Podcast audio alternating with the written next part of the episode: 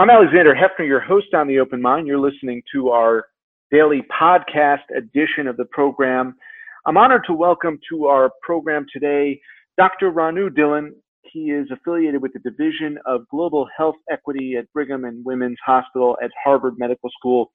Dr. Dhillon, thanks so much for joining me today. It's a pleasure to be with you. Uh, doctor, what can you say at this juncture about the situation with uh, COVID cases in your hospital? And uh, have you experienced um, a fall resurgence, or has there just been a trickle in and trickle in over the course of this summer? You know, so um, so I I've been working clinically in hospitals in Northern California, sort of on the periphery of the Bay Area, uh, coming close to the Central Valley. Um, in the area where I work, we had uh, uh, cases, uh, you know, during the surge that we saw on the East Coast in April and May. Actually, in June, July, and going into August, we continued to have cases. And maybe up until about, I'd say, about two to three weeks ago, we continued to have actually an upsurge of cases. Now, I'd say in the last two or three weeks, I just finished a stretch of several nights in a row. Uh, I work night shifts in the hospital, several nights in a row in the hospital. We've had a, uh, a little bit of a downtrend, um, but the upshot is that we've continued to have cases at a steady rate, and particularly cases uh, among vulnerable populations, essential workers, their family members. That's persisted no matter what's been happening in terms of broader uh, control of the of transmission, and, and, that's continued. And it's concerning because we're heading into months where we're expecting to see more cases due to other uh, uh, respiratory and flu-related uh, pathogens in terms of uh, people coming to the hospital. So we've continued to have cases, a little bit of a downtrend in the last few weeks, but prior to that, definitely a steady surge over the summer. Doctor, let me ask you this you know, this is something that eluded so many in, in their analysis of COVID from the beginning. It, it, was thought that the normal rules applied with respect to transmissibility. And it turns out people will have symptoms for weeks. Uh, they may have symptoms when they still are positive. They may have symptoms when they're no longer positive for COVID. But isn't it really the case that we don't know if you can be contagious for days or weeks while you still have the virus. And that early on there was sort of a mythology that it's it's the first few days before you're symptomatic, if you're asymptomatic or symptomatic, uh, maybe the day or two after, and then you're no longer contagious. But that seems to be a myth at this point. Yeah, I would say from having worked on controlling epidemics um, in the past, including in uh, in other countries and in other settings ter- uh, with respect to Ebola, Lassa fever, Zika. One of the big confounders and one of the big challenges with COVID nineteen is that you can have transmission happening when people have no symptoms or they have symptoms that are so mild that they might not even notice until days later when they become much more symptomatic. So, for example, a lot of the patients I see, when you ask them when did your symptoms start, you know what they'll what they'll often say is you know i've been feeling short of breath or having a cough for the last two days. But now that i think of it the two or three days prior maybe i had this symptom or that symptom. But in those days when they had those very mild symptoms they may not have even noticed them and so this is a big challenge when it comes to transmission in particular because what it says is that people are passing the virus on to others when they have no clue themselves that they might be infectious and that is the fundamental challenge in controlling this, especially when you compare it to, for example, Ebola. So I worked in the Ebola response in Guinea in West Africa in 2014 to 2016. One of the things that made Ebola relatively, comparatively uh, easier to try to address was that people were often not symptomatic. Almost, almost ex- uh, exclusively, they were symptomatic only when they started having symptoms, fever, body ache, something that told them that something was not right. So at that moment, if there was any concern or any any sense that they might be in an area where there's transmission, they could isolate themselves or take the measures themselves, uh, as well as informing public health authorities, but to take the measures themselves to make sure they didn't pass virus on to somebody else. Now with COVID nineteen, that's that's become a different beast because people can have no symptoms at all. People can have very mild symptoms, but even the people who are the sickest people, by the time that they realize they're sick, they may have already passed the virus on to several other people. And that's really been the challenge with trying to control this. So we don't really know during what period you're contagious when you're asymptomatic or symptomatic. But I think what I hear you saying is that it could be days. Uh, there is a journalist colleague who's tweeting about her case five weeks after being diagnosed in the ER. So for those entire periods, that entire month plus, she could be contagious. Um, she asked her doctor, uh, who she describes as uh, not only medically literate, but someone who's written advanced scholarship in the field. She asked him five weeks after the diagnosis, am I still contagious? And he didn't, he couldn't answer one way or another. Yeah, well, you know, so we're learning a lot about this virus as the epidemic evolves, but from the the data that's out there right now, from what we can see, a lot of people who are having, for example, the people who do become symptomatic, a lot of the data suggests that they're they're contagious one to two days. They start becoming contagious one to two days before the symptoms start, and in fact, they're most contagious in that period of time one to two days before they have symptoms and the day they start having symptoms, their level of contagiousness drops off in the days thereafter. And from the day someone has symptoms, there's very little transmission that happens seven, ten days after the onset of those symptoms. So this is why if somebody has symptoms and then they get tested and they're tested positive, eh, once 10 days past the onset of their symptoms has passed, they're they're very minimally, if at all, infectious. Now there are some cases, particularly people who are very sick, like the ones the the types of patients that we end up having in the ICUs, who are uh, there for prolonged periods of time, who might be more contagious, more infectious for even a longer period of time, going up to 20 days, 20 days or more. But most people who have infection are after 10 days of symptoms uh, from the start of their symptoms are no longer contagious. So the, the flip side of that is that as we as we're learning more and more is that a lot of people who have been infected, they can have symptoms or some version of symptoms for weeks and even months later. They may not be infectious anymore, but they're still having and experiencing some of the effects of the infection that they had earlier. And that's one of the big challenges with this virus too that we're learning more and more about the other uh, piece I'll add to this is that when we do the testing for infection, especially the the PCR test, the one that is done when somebody presents to a hospital, the one that we've been using up until recently, even in drive-through sites, that test can detect even small fragments of genetic material that may suggest to you that you're infected, but it may actually be detecting fragments of a no longer active virus um, that reflects an infection that happened weeks earlier, where you may no longer be infectious, but the test still comes back positive. So all of these factors have kind of folded together to make it very difficult to figure out when someone is actually clear of being infectious. But like I said, the 10 day period uh, speaks to most cases, and 20 days for the ones who are more severe. Right. At any moment, it can become more severe. I mean, there's really an enigma wrapped in this novel virus that you know we, we can't say with any certainty. Only that it's it's unknown, and we have to basically prepare for the worst in every situation, um, and that includes contagiousness and the potential for prolonged contagiousness, which which eliminates um, a, a lot of our ability to to mitigate um, unless we're taking very conscientious disciplined precautions. Let me ask you about your your work, doctor, in, in the hospital. Do you feel as though preparedness is at the highest level? So I don't think we're there yet, and I and I'd say that for, for a couple of reasons. So first, I'd say you know for this question of um, period of contagiousness, I do think we're we have pretty good evidence uh, that that's that goes towards what I was saying earlier about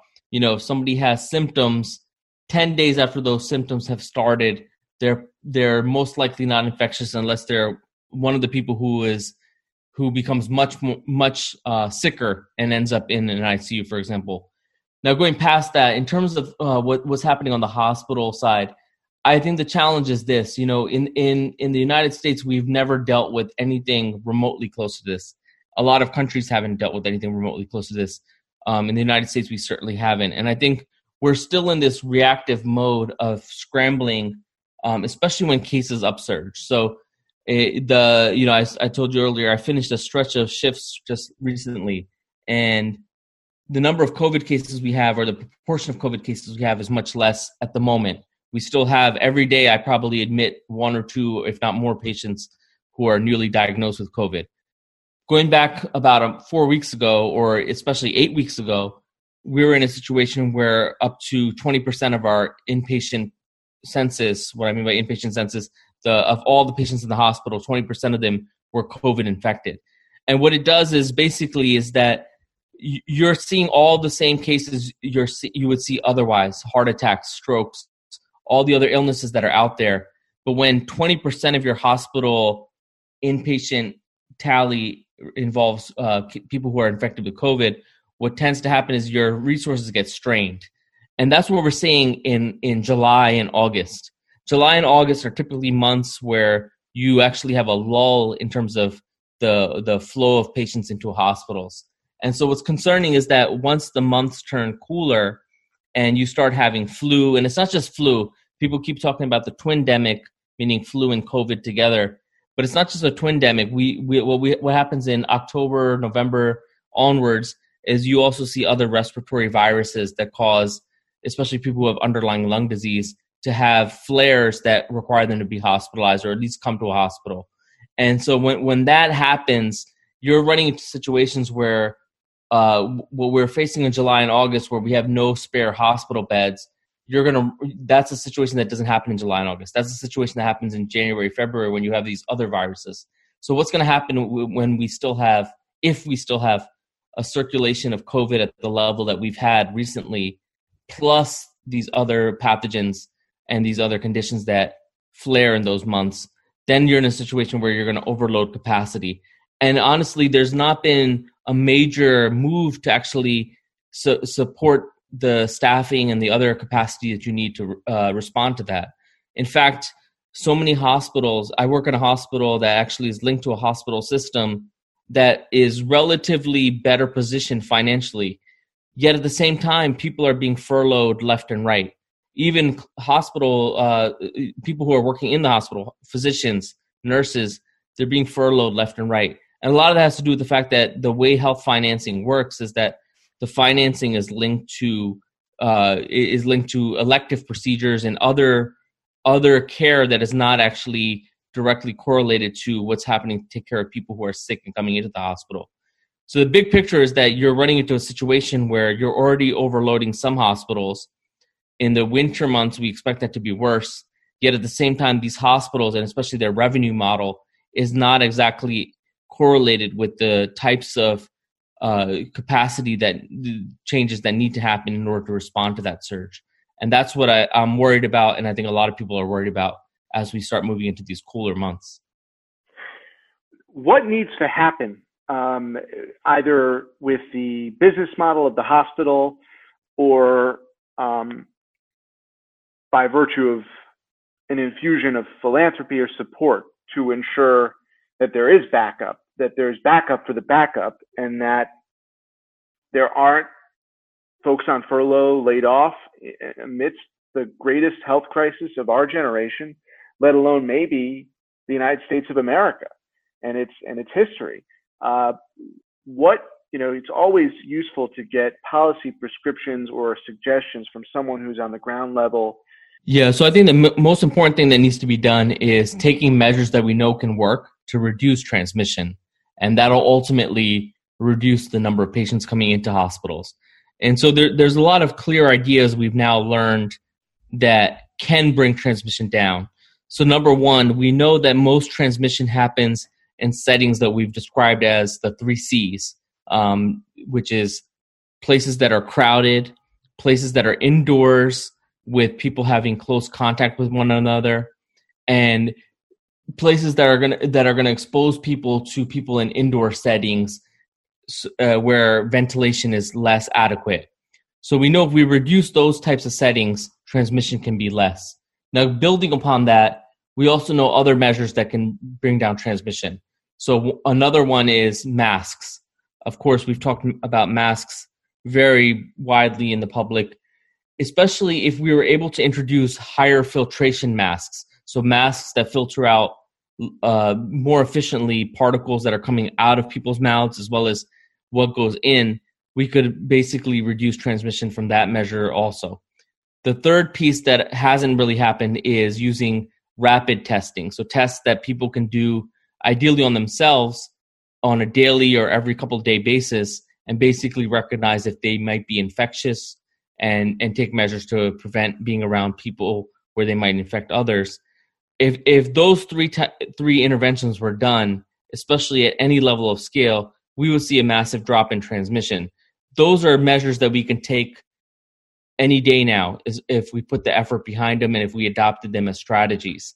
Now we're doing partial measures of all of them. We're doing some testing though not rapid testing in the way that i'm describing. We're doing masking, but not higher filtration masks where we're giving people masks that we know work better. And we're doing some measure of not having people crowd in public places in, in indoor settings, but we're not being systematic about really trying to say these are the types of settings that that type of uh, congregation is going to cause more transmission. But if we did take a more consistent and aggressive approach towards that, we can bring transmission down pretty abruptly and pretty substantially and I think that's really the key to solving all the other problems that we're talking about, whether economic or in terms of hospital capacity. Hospitals definitely need to do things in terms of having more staff on hand or or being able to be flexed into roles if if there are surges. I, I you know especially with with hospital systems furloughing workers like I was describing earlier, you need to have some kind of uh, governmental sort of insurance or financial support should they need to put more workers into play. Uh, if you're having more patients than you can actually handle, there are all those types of measures that can be taken. But the biggest thing is bringing transmission down. That's the that's the key to schools, economy, preventing surges in hospitals, and, and we know how to do that. We've learned a lot in the last several months of how to do that. Uh, we just need to actually take a concerted effort to doing that. And there's challenges to actually implementation implementing that implementation is always harder than saying what to do. But uh, we definitely have clear ideas of how we can do that, and I think we just need to really figure out the implementation aspect. Right. As a final question to explore, though, what within the hospital um, revealed to you incentives that ought to shift? Because the reality of the American experience with the pandemic is that there is not the discipline in those areas to mitigate, uh, to control. So I wanted you to to analyze the incentives in the hospital system and how they can be more responsive to this climate, knowing that um, the United States as a whole is is has not been able to take fully the measures you describe? Yeah, so it's a big challenge because the the problem right now, in fact, is is that hospitals are functioning with a separate set of incentives than the people who are focused on public health from a transmission or other standpoint are different than the people who are working in the community to reduce transmission. So the problem and and, and the, one of the fundamental challenges we're facing with responding to a crisis like COVID nineteen in the U.S. is the fact that all of these components of what really constitutes a comprehensive health system in a country in the United States they are not linked. They are not linked in terms of pragmatic day to day operations in, in, in a direct way. But more importantly, as you suggest, they're not linked in an in, by incentives that would uh, require them to coordinate together.